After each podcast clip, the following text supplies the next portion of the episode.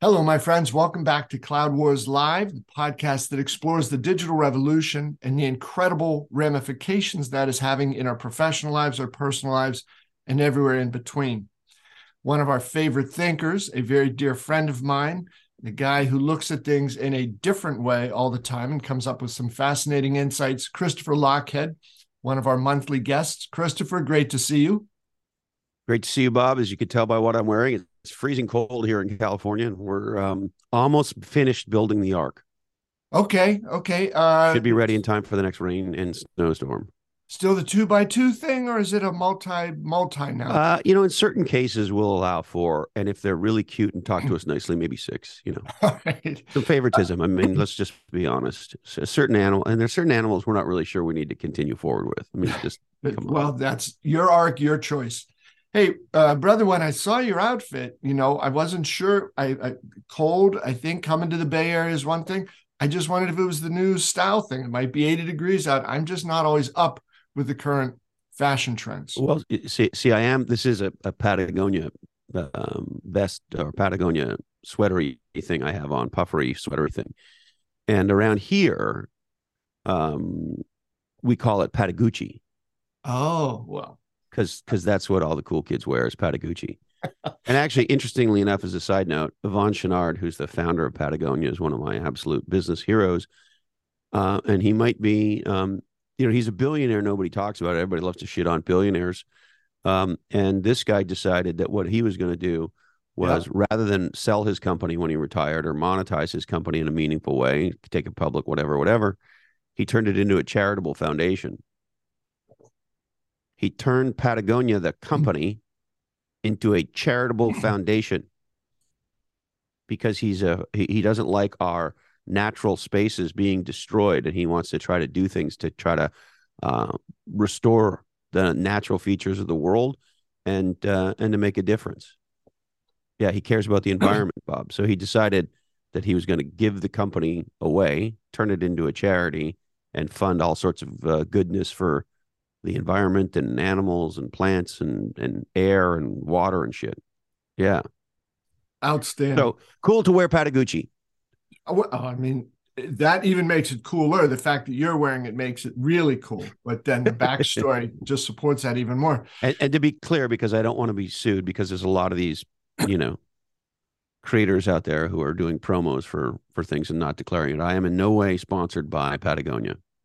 I have a very good friend who's a sponsored Patagonia athlete, but that's got nothing to do with anything. I don't even get free shit for that. So I am in no way compensated for my Patagucci ad.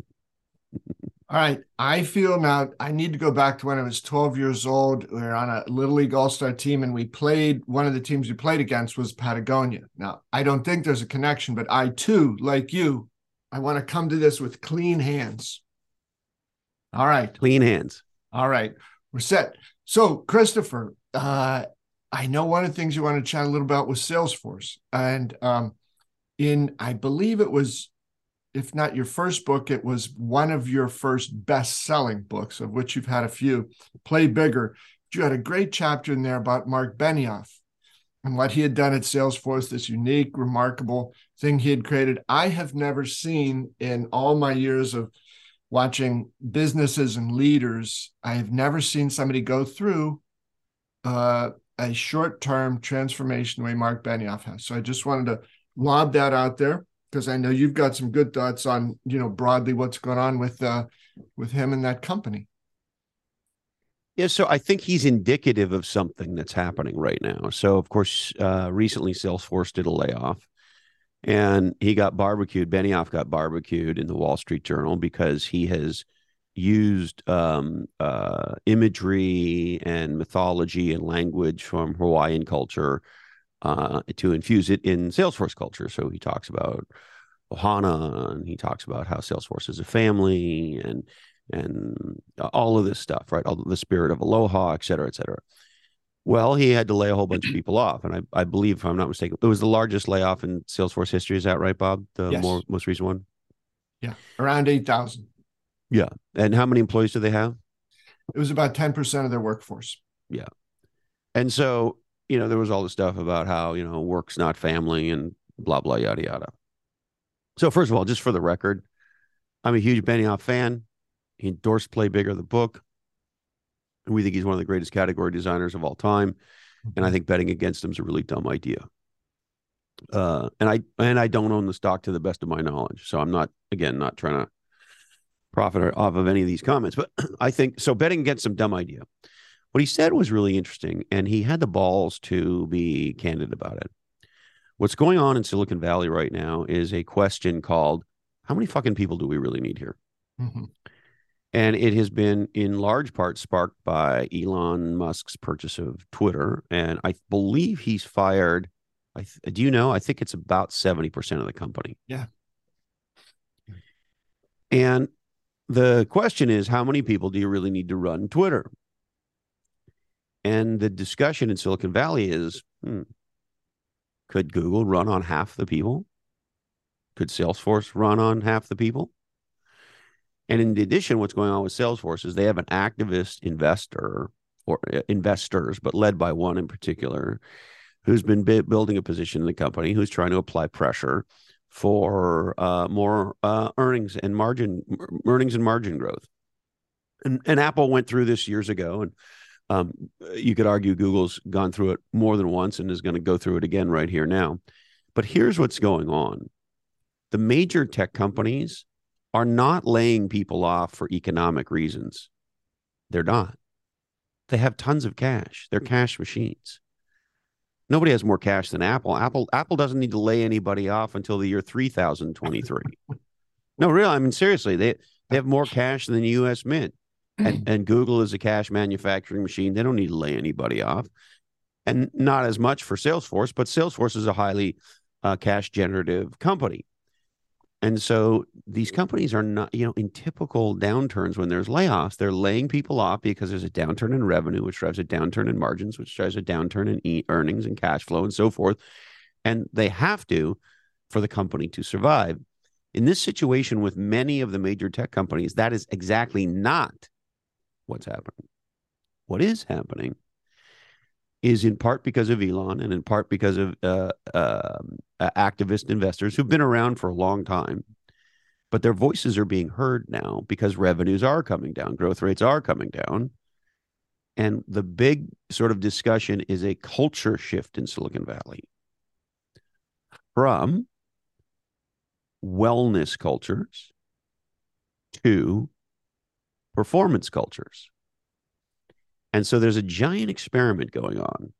And recently, Benioff said every CEO in Silicon Valley has to look at what Elon Musk has done and ask themselves do they need to unleash their own Elon within them? Mm-hmm. And my interpretation of what Mr. Benioff is saying there is maybe we don't need all these people. And more importantly, maybe we got confused, Bob. And can I share a story with you about this? Please do. It was a moment of personal and professional crisis for me.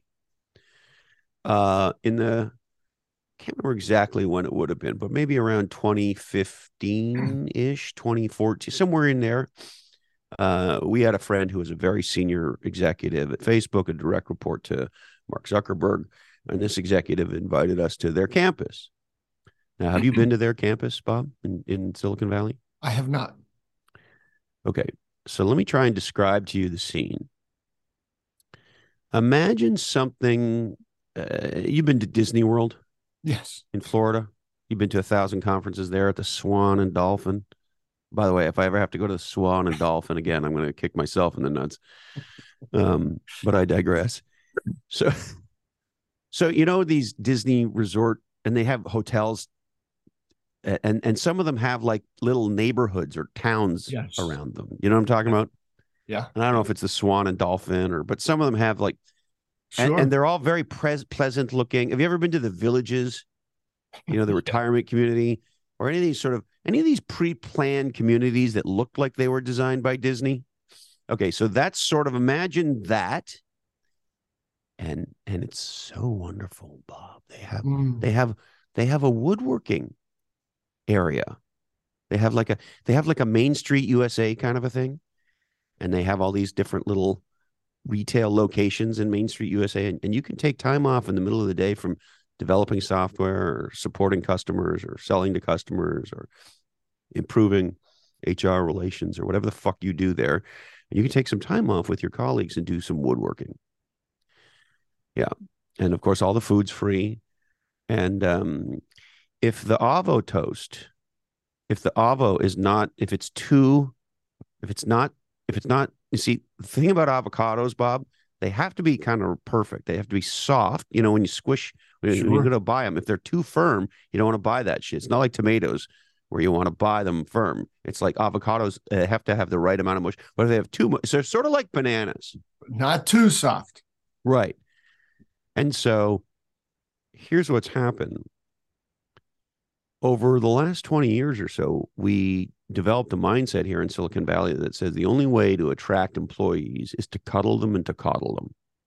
And we're going to take responsibility for your wellness.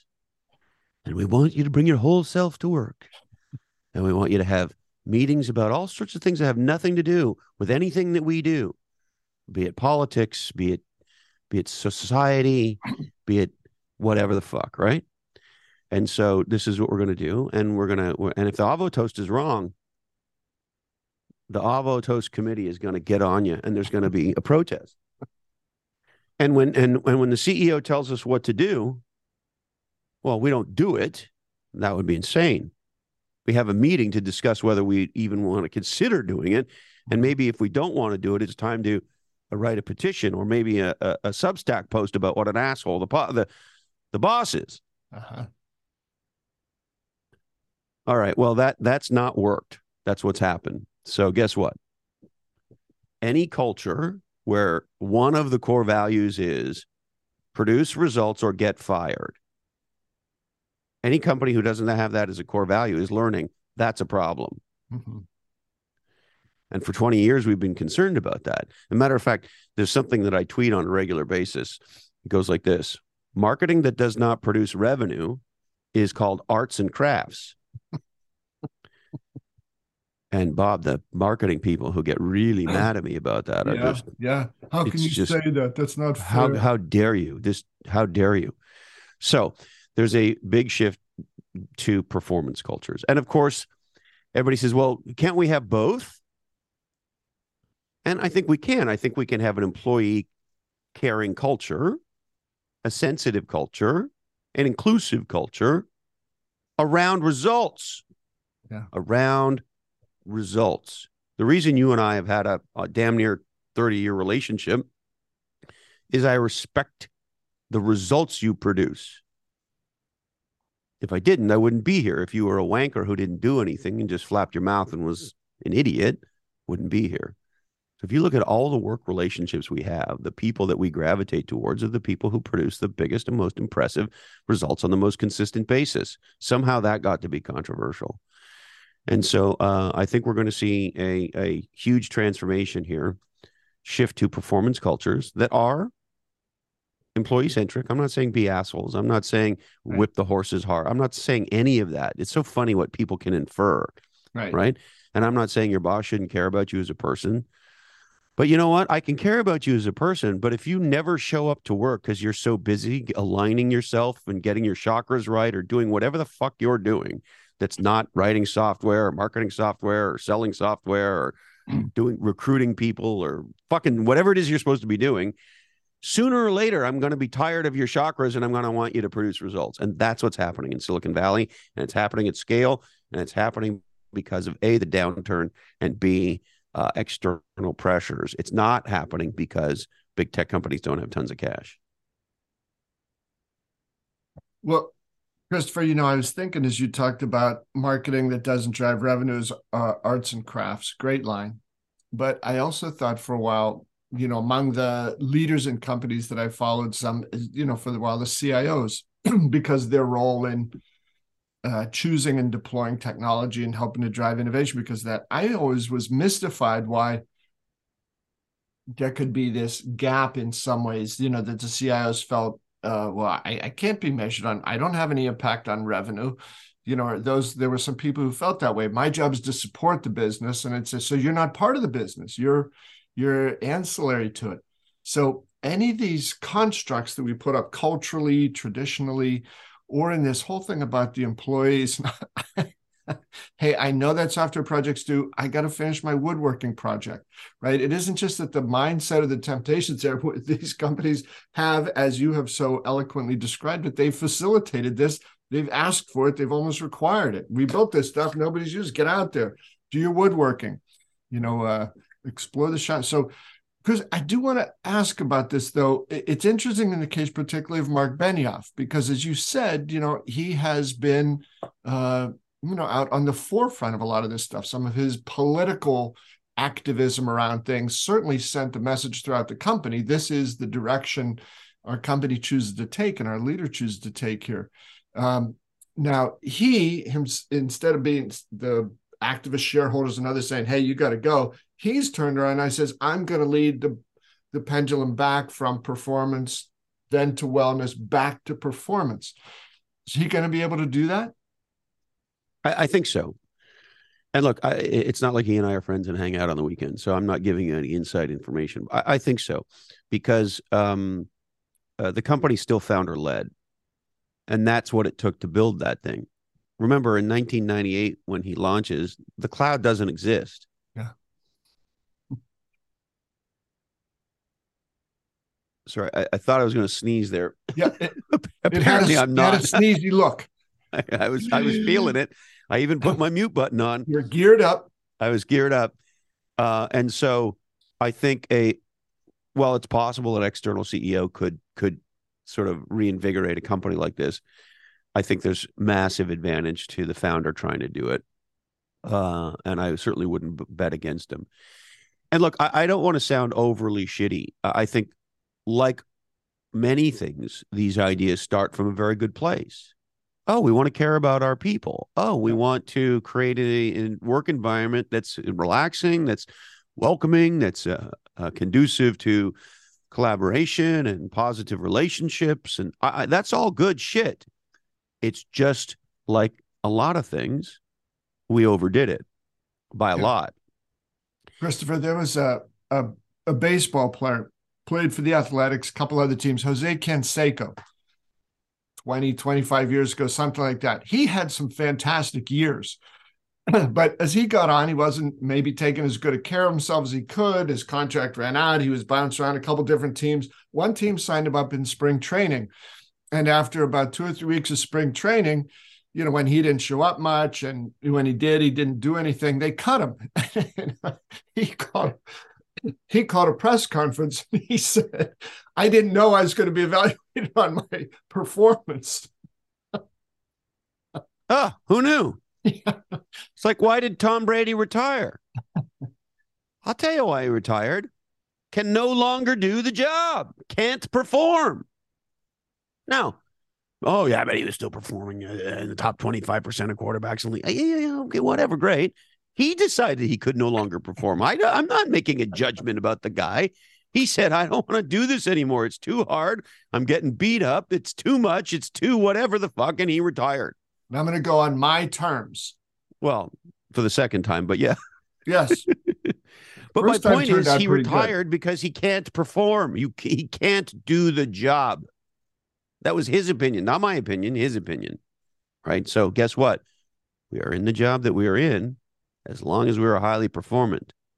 Results do not equal no results plus an excuse, period.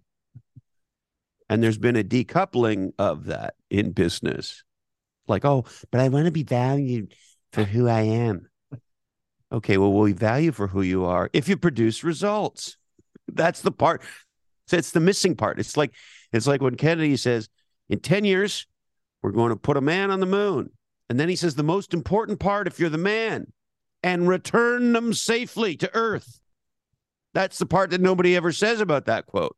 But uh-huh. if you're the man, that part's the most important part of the quote. And so, yes, we want to have a radically inclusive culture where people are highly collaborative and everybody respects each other that produces results or you're fucking fired. And I don't care. And you can't, and you can't have the, you can't have nice chakras and no results and keep your job. Yeah. And if you produce results and your chakras are a little off, we'll probably keep you. That's the other part that nobody says. You know what? Hey, Sally and Jim are pains in the ass to work with. Why don't we fire them? I'll tell you why we don't fire them. Sally's our number one salesperson, and Jimmy's our number two.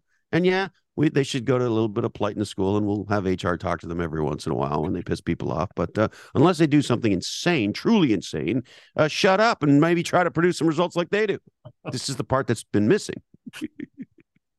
hey, um, Chris, I want to go back because you have mentioned on more than one occasion your your challenges with math. You know the uh, what was it the, the longest eight years you spent was yeah grade three was the longest eight years of my life grade three math yeah gotcha but you i think i caught Lochhead's theorem in there uh, results do not equal lack of results plus excuses that's a mathematical formula that's math yeah that's my favorite equation results do not equal theorem. no results plus an excuse that's my favorite math all ever. right Good. math i understand progress. It's never too late in life for progress. See? So you can always learn things. You can always learn things. All right. So I, I think this is a very positive thing. I think it's a discussion we should be having, and I think it's a discussion that uh, we should should be having broadly with our colleagues in our companies. What is the culture we want to have? And here's the mistake: people view this as a false choice, as they do many things. It's not should we have a performance culture, or should we have a uh, a welcoming culture or should we have a caring culture or or or or or or wellness culture. It's that's not the choice. The choice is how do we have a legendary culture that produces massive results and is a great place to work? Go figure what the i don't know the answer for that for your company but that's the question. So it's the don't forget the return him safely to earth part. Yes inclusion. Yes, bring your best self to work. Yes, if companies want to take social positions, I was very loud talking about when some of these things were happening that companies do have to take certain positions on certain things. I was very loud, uh, and I, I, think I got deplatformed as a result for a while, uh, calling out CEOs who were still doing business in Russia at the beginning of the war and things along those lines. And so, yeah. and you can you can argue that I'm wrong or argue that I'm right, but I, I think let me say it this way: if CEOs and company leaders want to take positions on certain social or political topics, that's their right. And in many cases, I think it's a good thing for them to do. Um, but that's that's their right. It's up to Benioff. Do I respect and admire Benioff for his stand on LGBTQ rights? I do. I really do. Um, do I respect his stand on on trying to give back and charity and and many other things he's done and what he's done with the the hospital system here in San, San Francisco and yeah. so forth and so on. Wonderful guy. And um, what part of there's 13 weeks in the quarter don't you understand? Mm-hmm. Mm-hmm. Yeah, not mutually exclusive. That's uh, the point. That's the big aha, I think. Christopher, I was, uh, you know, I, I've been a big fan of the guy as you know the the CEO of Salesforce and the founder of Visionary for a long time, and I, uh, you know, this is this is probably more of an admission than I should make in public, but I really enjoy uh, earnings calls just because this is a time for a CEO. They can come up, they can talk about anything they want. What do they choose to talk about? What do they say about it? What do they not talk about?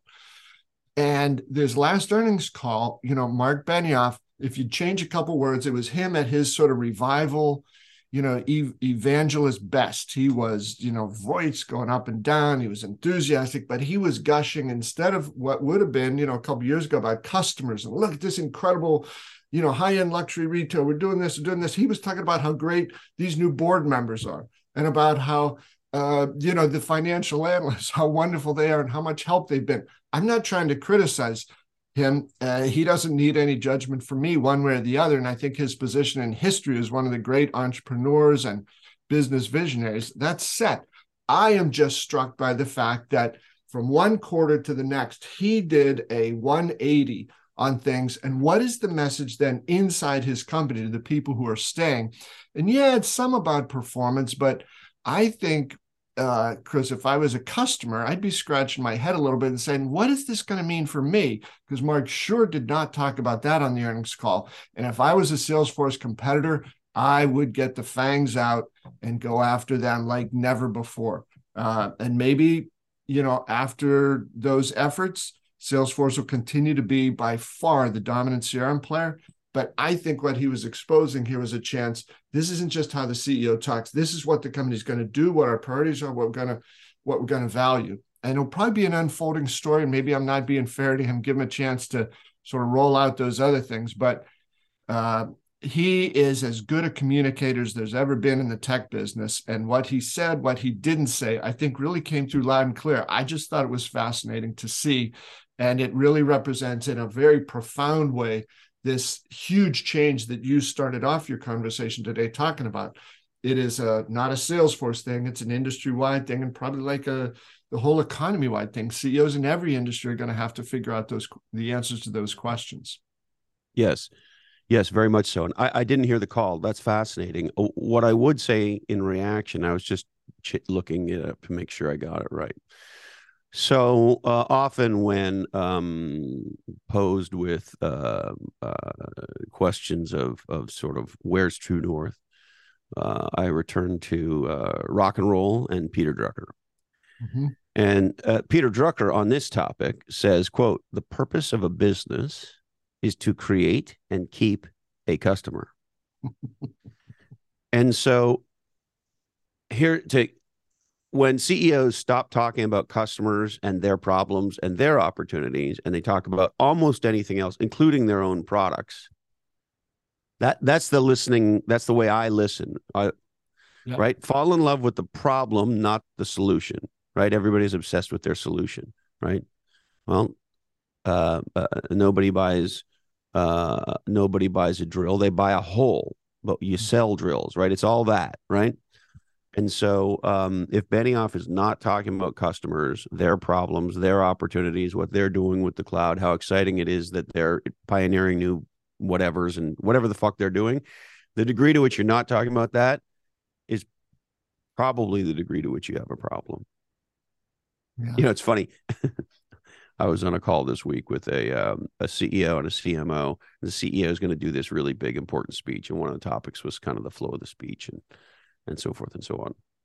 And there are several people on the call, and somebody on the call says, "Well, you know, CEO person, um, everybody always loves it when you share personal stories. What what what, what personal stories are you going to share here?" And I'm I, I go like this, and I bite my tongue. and um, in the case of this CEO, this CEO is somebody who's uh, got their moorings where they're supposed to be. Uh, he says, uh, yeah, it's uh, you know, sometimes I like to share personal stories, but just as a way to create a connection with people. Um, the reality is what I want to talk about in, in this outline is I'm going to hit all these points, but I want to do it by telling customer stories. He says, because I spend about half my time with customers and they tell me all sorts of fascinating things, not just about what they're doing with us, but what they're doing in general. And so I want to talk about what's going on broadly. And yes, what what customers are doing with us, but I want to talk about what their problem are and what how they're addressing them and how they're thinking about them. Some of them relate right to buying and using our shit, and some of them don't. But I want to talk about customers and their problems and their challenges and where their heads are at. And I was like, oh, good grasshopper. did the did the uh, personal uh, evangelist come take a second whack at that? Uh, no, that was the end of that. good, good, good, Yeah. Um, well, Chris, I know you had said there was a sort of a second and you believe related topic that you yeah it's it's the relatedness of it is an interesting um, dot to connect that um, might be controversial and uh, might not be as prevalent as i think it is but maybe. I, I think there's a connection. So but let's see. So um, if you take a step back and you look at the last 20 years and then you look at the data and you look at the research um, there's a, a, PhDs at Brookings who have been studying this stuff, and there's some very smart people in, in in academia looking at this. But it's not a topic that has uh, broken out broadly into the mainstream. And here's the topic: the uh, man drought in America. And um, you know, climate change has created uh, a water drought, and social change is creating a man drought. And I think we should talk about it because I think it has profound ramifications for all of us and our companies. So let's just go through some of um, let's just go through some of the data. First of all, the good news, the positive news is it appears that if you if you argue that the women's liberation movement sort of gets brewing in the 60s and kind of ascends in the 70s and builds from there, is that a fair, do you think? I believe it is. So tremendous progress has been made.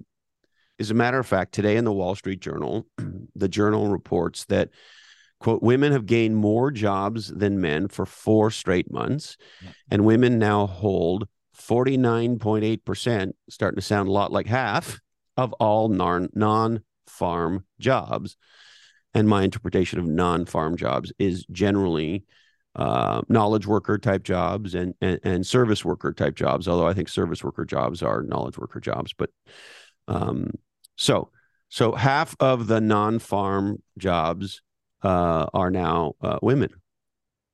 Um, now, interestingly, the unemployment rate in the United States in January hit a 53 year low of 3.4%. So we're arguably at zero unemployment. Mm-hmm. But here's the rub. And it depends on whose data you want to believe. I've seen numbers as high as 9 million and as low as 6, 7 million. But how, whosever numbers you want to look at, here's the aha. A massive number of prime working age men and generally and this is I, am reporting news and i've given you all the links to all the data sources here for, for, that you can have bob. So this is not i'm not making this shit up. Right. Um so according to let's see we've got cbs news on this one um um a massive amount of men prime age 25 to 54 are uh out of work they're gone so there's a hole in the US economy. There's a massive hole called six to eight million men of prime earning age not working. Okay, so let that swizzle around in your head for a second. Um, and they're doing it at a time where there's zero unemployment. So the reason they're not working is not because there's not jobs. Now, 60% of college students today are women. Mm-hmm. And for every two men who get a college degree this year, there will be three women who do the same. According to your friends at The Atlantic, that far right publication that you love, Bob, um, most managers in business now are women. So you're more likely to be working for a woman today than you are for a man. And uh, of the 15 job categories projected to grow the most in the next decade in the United States, all but two categories are primarily jobs that are dominated by women. Mm-hmm. And this is from an article. Let me make sure I get you this one right. Yeah, this is all from this is from an article in the Atlantic called "The End of Men." And uh, what they say here is, "quote Indeed, the U.S. economy is in some ways becoming a kind of traveling sisterhood." Upper class women leaving home and entering the workforce, creating domestic jobs for other women to fill. So what what do we have? We have women ascending at unprecedented rates. And um, I think virtually everybody would say, fucking A. That's awesome. That's what we were trying to get done. Now, but here's the bummer. It's it's turned into a weird situation that um, feels like to some is a zero sum game. It's actually not. It was actually about creating abundance, not tilting for women and against men. It's about creating abundance and opportunity for all. But somewhere this has gotten lost. So let's look at what's going on with men. Uh, in 1953, 98% of men of prime working age, uh, 24 to 54, I think was the numbers, had a job or were looking for them. 98%. This report says 7.2 million have essentially dropped out of the workforce. Uh, Jay Timmons, who leads the National Association of Manufacturers, says, quote, we have more jobs than we have people for, about one and a half jobs for every one worker. And yet there's over 7 million men who aren't even looking for work. They have, quote unquote, they are affirmatively not looking for work. They have, quote unquote, punched out. And that's February 10th, 2023. And this is from our friends at MoneyWise. Okay, so that's that's what's going on. Now, why? Well, there's some interesting data. Get this uh, one in four uh, children in the United States, um, 20, 30% exactly, uh, grow up without a father in the home. Here's the interesting thing about that. In the rest of the world, that number is 7%. So a quarter of our kids, and this is not good for girls or boys, are growing out without a father in the house. Here's the other thing that's interesting. When you and I were young, there were male teachers. Not so much now. Mm-hmm. So men account for a shrinking share of the teaching profession, just 24%, mm-hmm. down from 33% in the 80s. In elementary schools, only 11% of teachers are men. And in the earliest years, 3% of kindergarten teachers are men. And the article, uh, where did I get this from? This is from, oh, this is from the US government. There you go. Must be true. Um, and apparently, uh, 3% of men are kindergarten teachers, and uh, that's only half of the women who are flying military planes. Mm-hmm. So, what do we have happening here? Women are ascending, good, and men are falling down, behind, bad. We don't have as many men in the home. And there are almost no male influences or radically few in school. Now, here's the other thing that's going on more than 40% of boys 16 to 19 are obese. Mm. And guess what happens when men and boys get fat? Their testosterone levels shrink, they come down radically when the fatter you are, the less um, testosterone you have generally. And I'm not an expert. I'm just reporting the news. This is from Harvard uh, Health Publishing. Um, and uh, a 2007 study of 1,600 men ages 40 and above found that with each point increase in BMI, mm-hmm. there was a 2% decrease in testosterone. A four inch increase in waist size decreases the a man's odds of having, or increases, excuse me, a man's odds of having low testosterone by 75%. So, what's happening to boys and men? They're becoming fat and feminine. That's what's happening. Because when you get fat, you get feminine because testosterone goes down and estrogen goes up. Now, today, about one in four millennials are living with their parents. So that would be uh, an, a disproportionate number are men. That's about 18 million people in the United States between 26 and 41. According to Dr. Nick, Nicholas Eberstadt of the American Enterprise Institute, quote, a caste of men has arisen that finds it socially acceptable and financially possible to scrape by in an employment free existence. And further, today, one in four boys in school is diagnosed with a quote developmental disorder, many of which cause them to be on some kind of behavior or mood altering or brain altering drug. Now, a little bit more data for you. Uh, what's the worst job in America right now, Bob?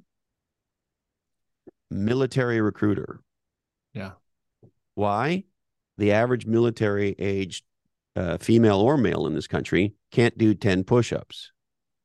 Approximately 71% of the 34 million 17 to 24 year olds in the United States would not qualify for military service because of reasons related to health, physical appearance, and or educational background, according to the Pentagon. So 71% of the candidate pool we can't recruit from because and let's just say it, they're fat and out of shape. And then, so you say, well, what are these dudes doing? I mean, I don't understand how they make a living, but apparently they can scrape by. Uh, um, maybe aided by language, their parents, maybe aided by their friends. I don't think that. Uh, but here's what right, they are. How doing. they make a living. They that that doesn't apply to them, right? If they don't make a living. Right. But here's what they are doing. You ready they for this? Are, they are alive. Period. But sorry. Yes. Here's what they are doing Men aged 13 to 17 in the United States, uh, 85% of them play video games daily or weekly for an average of two hours and 58 minutes a day. That's three hours a day. What's three times five, Bob? I would say 15, Chris. Okay. And what's three times seven? 21, Chris. Okay. So whether you want to say a five day work week or a seven day work week, they have a um what we used to call part-time job, plus or minus 20 hour a week job called video games. That's 13 to 17 year olds. You ready for this? Young men 18 to 29, 83% of them play video games. So virtually the same percentage. And because they have more responsibilities, they're older, they're more mature, Bob, they pl- only play for an average of two hours and 16 minutes ah. a day. So if you say that seven days a week, let's just call that 14 hours a week. Is that right? Sounds good. If you say the average work week is 40 hours to be simple, call round up, call that 20 hours a week, right? So what's going on here? We have a generation of young men who are overweight, who are not physically active, who are uh, low on testosterone, 25% of which uh, have quote unquote a de- de- developmental disorder, who are not graduating college, and many of whom are staying at home and they're playing video games. That's where we're at. Out of that whole depressing that's the, that's the, that's the state of men in the United States and it has profound ramifications for all of us in business who want to be uh, building in uh, companies and recruiting young men for our companies. It also has profound impact. And this is the part, first of all, none of this ever gets talked about in general.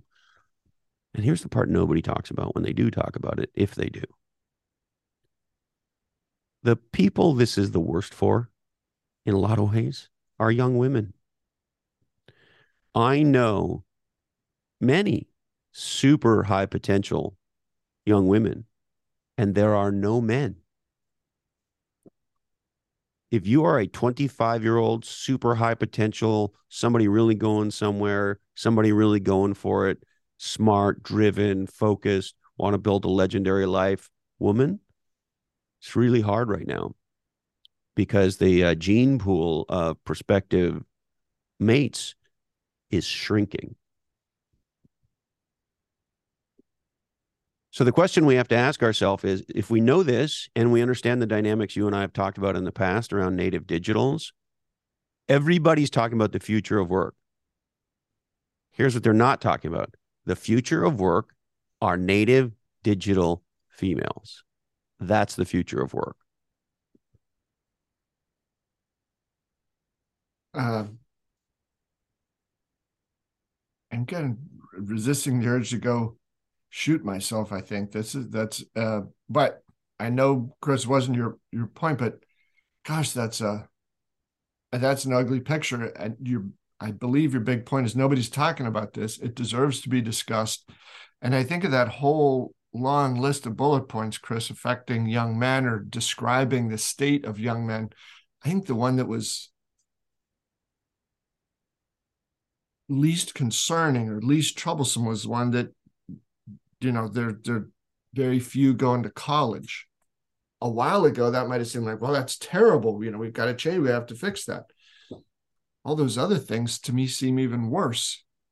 Um, you know you've talked a lot about this opportunity for in today's world the entrepreneurship somebody who's motivated and driven. College can help some people and it's not quite necessary for other people. That's okay but I don't think it was that long ago we thought that was the thing. You know, if you don't go to college, you're doomed to earning only 40% of what people with a college degree have.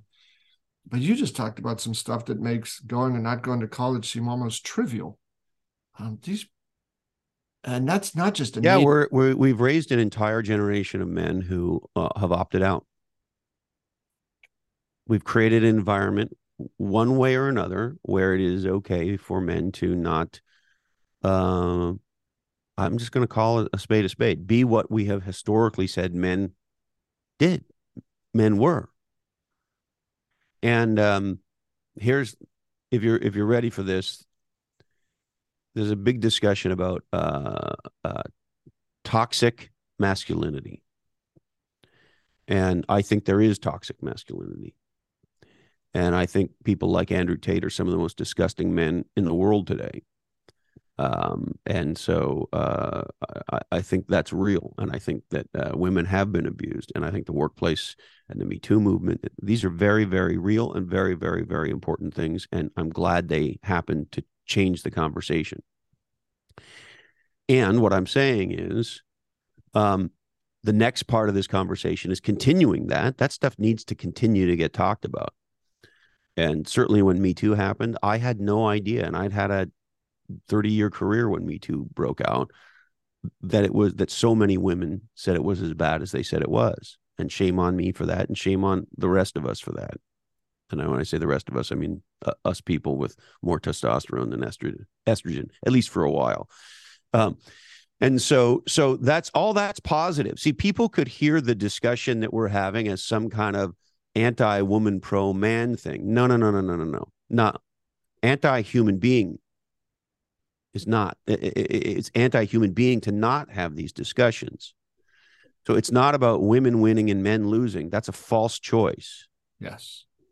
It's about it's about true diversity, equity, and inclusion. It's about true opportunity for all, and it's about true merit-based uh, work environments. Um, that's what it's about. And in this situation, I think unless we are all comfortable with a culture and a world that is uh, native digital and female, if we think that's okay, then current course and speed is fine. If we think the worst thing for women is a gene pool of men who are overweight, uh, low testosterone, unworking video game playing, um, Cheeto eaters. Um, if women think that's okay, then we're on a good path for women. And as a as a man myself, I'm terrified. You know, all this dis- discussion about China and and Russia and uh, situation going on in the world. Well, we're not going to have a military because they the young men and women for that matter in the military can't do push-ups right? Look at what the average cop looks like in our country. I mean, I just go neener nonner, I'll run away from you. You can't catch me. I mean, just look at where we're at. And so um, I think as business leaders and as community community leaders, we have to say, okay, wait a minute. Something's happening here, and it's not healthy for us as a society. It's not healthy for women. It's clearly not healthy for men. And um, if there's toxic masculinity, is there tos- there must be toxic femininity. And so the question is, how do we get rid of all of it? How do we create an environment that is welcoming? If the teacher numbers, so let's think about what's happened in STEM, Bob. Mm-hmm. So the STEM numbers for women are disgusting. There's been a huge movement to try to improve those numbers based on my understanding of the data, more and more women are getting involved with STEM. There's still a lot of a lot of room to to improve for sure. I'm not suggesting that, but there's been a concerted effort over the better part of 20 years to try to make a difference there, and it seems to have been working. Uh, if you look at doctors by way of example, there's been a massive breakthrough in the last 20, 25 years in the number of, of women doctors. And, and some of these things were concerted efforts to uh, have women be attracted to medical and, and more scientific and more engineering oriented pursuits. And that's amazing. There's been no similar discussion about how do we make the um, uh, kindergarten, elementary, middle school, and high school teaching jobs more inclusive of men. There's been no discussion of what does it mean when a 13 year old is developing from a boy into a man and all of the uh, physical changes are occurring. And he has abnormally high based on historical records amounts of estrogen in him because he's radically overweight. It changes the man that he turns into. And is it changing him in a good way i think these are questions i, I don't have answers to any of these questions but what i do know is nobody's talking about them yeah Yeah. What I do know is uh, uh, in the rest of the world, 7% of children grow up without a father in the home or a strong role male role model in the home. In the United States, it's almost a quarter. That's a problem. So think about this. There's no man in the house and there's almost no men at school. And so young boys and young girls don't experience male role models in meaningful ways, at least roughly a quarter of them, until they're out of high school. So these are discussions I think we need to have. And I think it has profound impacts on our companies and to our first topic on performance cultures or not. Yeah. Because generally, and this is another area of controversy, the hard nosed, more hard nosed cultures generally are viewed as being more male and the softer ones more female, generally. So I don't know where the right answer is on any of this shit. But what I do know is we are at such a time of insane wokeness that most people fear even bringing these things up. Because at most companies, this discussion, the DEI folks will blow you the fuck out because DEI isn't about that. DEI is about very narrow DEI at most companies. Very narrow definition.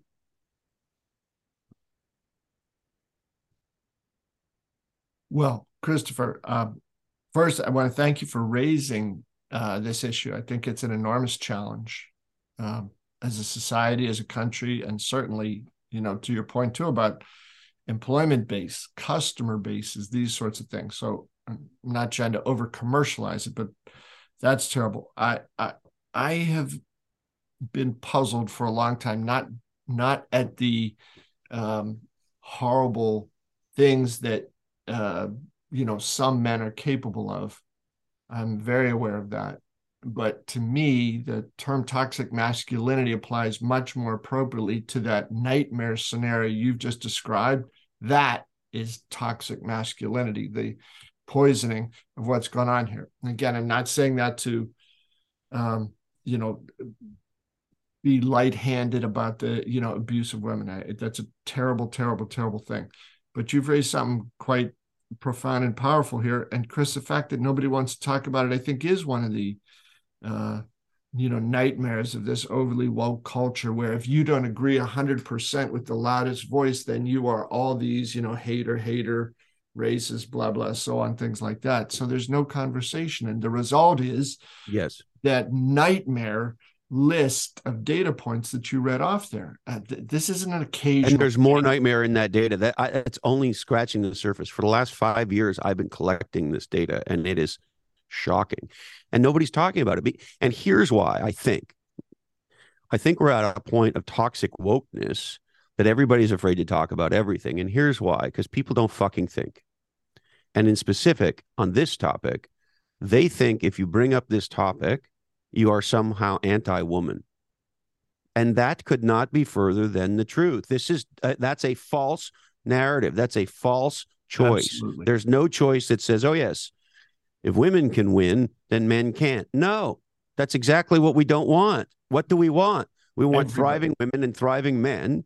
And ideally, we want thriving men and thriving women to build a thriving future together with thriving with children, families. And listen, I'm not some insane fundamentalist either. There's a lot of definitions of a thriving family. We just had Peter Mutabazi on my podcast. Peter grew up in insane poverty in Uganda. Horrible. And he was saved as a street kid by a guy who became his foster father. And from that point forward, he had one dream and one dream only, and that was to be a foster dad. And he made his way from Uganda through scholarships and so forth, and through through through through charity and the kindness of others, and through incredible hard work and dedication and earning an incredible education in Uganda, in the UK, and in the United States. Today, Peter lives in North Carolina. He's been a foster dad for six years and Peter has fostered 32 children. and he's adopted wow. two of uh, he's adopted two of them, and he's in the process of adopting three. That's and this is a man who, when he's out in public with his children, is forced to carry his papers because people call the cops. Because when people see a black man alone, i.e., with no woman, and four or five white children, because, and he explained this to me the way the foster system works is simple. You become a foster parent, you raise your hand, and they bring you who they bring you. Well, he's gotten many more white children than he has black children. He's a black dude. They call the fucking cops on him. The cops show up with guns drawn. And he puts up his arms and says, Hey, I got all my papers. I'm a foster dad. These are my children. Let me explain this to you. Everybody calm down. So, you know, what's my point? My point is clear. This is about true meritocracy. This is about true diversity, equity, and inclusion for all, opportunity for all who earn the right, not because they're a fill in the blank, whatever fuck thing you say you are, but because you earned the right. And what we don't want is you to be discriminated against for the fact that you are, in Peter's case, a black foster father, or because you're a woman, or because you're a man, or because of your sexual preference, or because or sexual whatever we're supposed to call it today. That's supposed to be fucking right. Jesus, right? Orientation, whatever. Everybody's welcome. I always I always love those churches that have that sign, everybody welcome. Because at a lot of churches, a lot of synagogues, a lot of places of worship, not everybody's welcome. Is everybody welcome? Yes. Now, does that mean that everybody's equal? No. Results do not equal no results plus a woke excuse. A lot no, Mayor, you did not get fired because you were a woman. You got fired because Chicago is overrun by criminals. Get your head on straight. Yeah. And so this is the, this is where people get worried that if you bring up facts and data, that it means you're against somebody. Or when that's not what it means. What it means is we need to have a conversation. What's the society we want to have? What's the work world we want to have? What's the work culture we want to have? And how do we create true equality of opportunity and a meritocracy based on, you know what? The people who do well do well because they produce results, and the people who don't, don't. And we want equality around the access to opportunity based on real meritocracy. I think. I think. Here's what I know. I think we need to have this discussion. And I know people are going to get mad at me for saying I'm pro something and anti something. And so before they do, go fuck yourself. I'm not. I'm pro human being. You know, it's like it's like the um, LinkedIn wants you to give them your pronouns. And I've asked people, why why why is this a category of identifier that is now in every digital product we have? You know, this the the podcast platform we use for Follow Your Different it's called Squadcast, and it wants to know my pronouns all the time. So I ask people in the DEI world, what what is this? Why is this here? Not I, I'm curious. I want to know. This wasn't a thing, and now it's everywhere. And and and LinkedIn tells me I need to do this all the time, and I want to know why. And here's the answer I get. The answer I get is well, um, it is a way of being inclusive so that the people who do not identify as what some people might say, what I would say is their obvious gender, have an opportunity to say what they want to be identified as. Well, I, I think that's great. Yeah. I don't give a fuck what you want to call yourself. I really, I really don't. And the funny thing about our generation is you're talking to a guy who grew up going to see the Rocky Horror Picture Show and would jump on stage with all my friends at the Rocky Horror Show singing, Touch it, touch, touch me. I want to be dirty. And I'm a sweet transvestite because one of our biggest heroes was a transvestite. You're talking to a guy who one of the first 25 songs I learned to play on guitar was the Kinks Lola. Mm-hmm.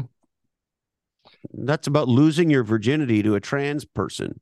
That's what that song's about. Uh, last time I checked, uh, one of our biggest heroes growing up was Iggy Pop, was Iggy Pop and David Bowie, who were sexually am- had sexual ambiguity built into the program. rebel, rebel, David Bowie. Your mom's not sure if you're a boy or a girl. These were topics that weren't controversial, at least for me as a young person growing up. And I had LBGTQ heroes in my artistic life whose songs I learned to play and sing. Um, so this is the part that's now gotten missing. Everybody is a social justice warrior for fill in the blank. Well, who's the social justice warrior for? Good people who's against assholes. That's the pronoun. I want to know that pronoun. No, really. What's the pronoun no, for? You. I'm good. I'm with you. No, no. I, and I'm not trying to be facetious. What's the pronoun for? I support all people of color who are legendary and all people of color who are assholes. I don't support them. What's that like pronoun? And like you said, Chris, this has been, you know, all of our lives, 50 years, been living this stuff. It's been real. Um, hey, first, I want to thank you for raising some very, very important data, some very important questions, some significant challenges that I think, as you described so well, people are uh, unwilling, afraid, or uh, just uh, they don't want to have them. They don't want to step in these minefields. But the result of not having those discussions is going to be a pretty ugly next 5, 10, 15, 20 years in this country and beyond that. and Chris, if I could, I'd just like to close out with a little personal anecdote. Um,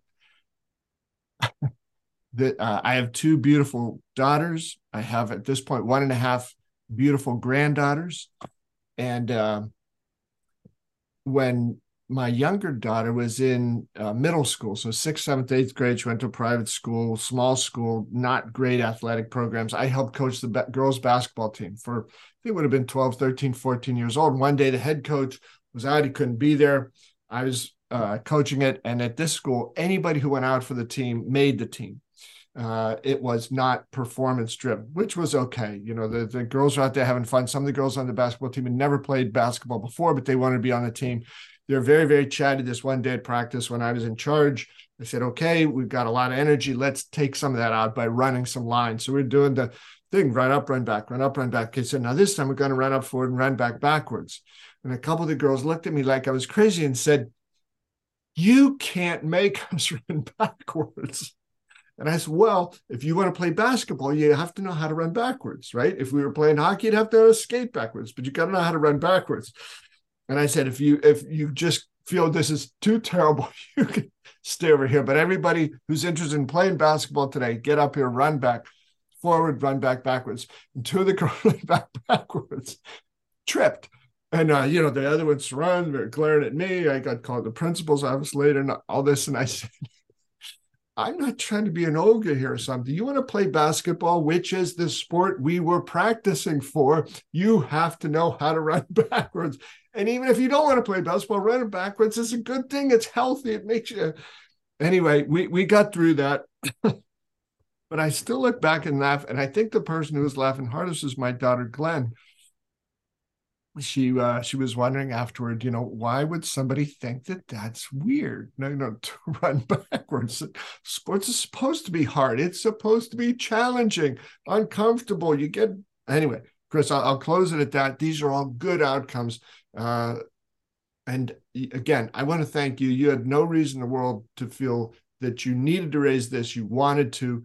These are good conversations, and this point about uh, you know the fact that you don't want to subscribe to the um, these mandates that a lot of people are putting out. It doesn't make you hate it, it makes you clear headed, smart, valuable, and different. And it's one of the reasons why we treasure you so much here. It's why you're a best selling author, a best highly ranked podcaster, and been successful at what you've done. You want to know the truth about things, Chris, and you go after it. And it's one of the reasons I'm so proud to have you as a friend. And uh, this was just terrific. Terrific. Thank you, brother. Thank you. I appreciate the opportunity and you know I love you. Love you too, brother.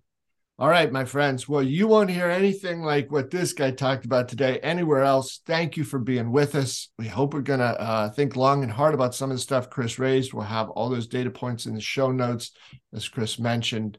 And uh, let's see if we can all work to try to continue to raise the opportunities for women in the business world and everywhere else, and also try to get guys going back in the right direction as well. Thanks for being with us.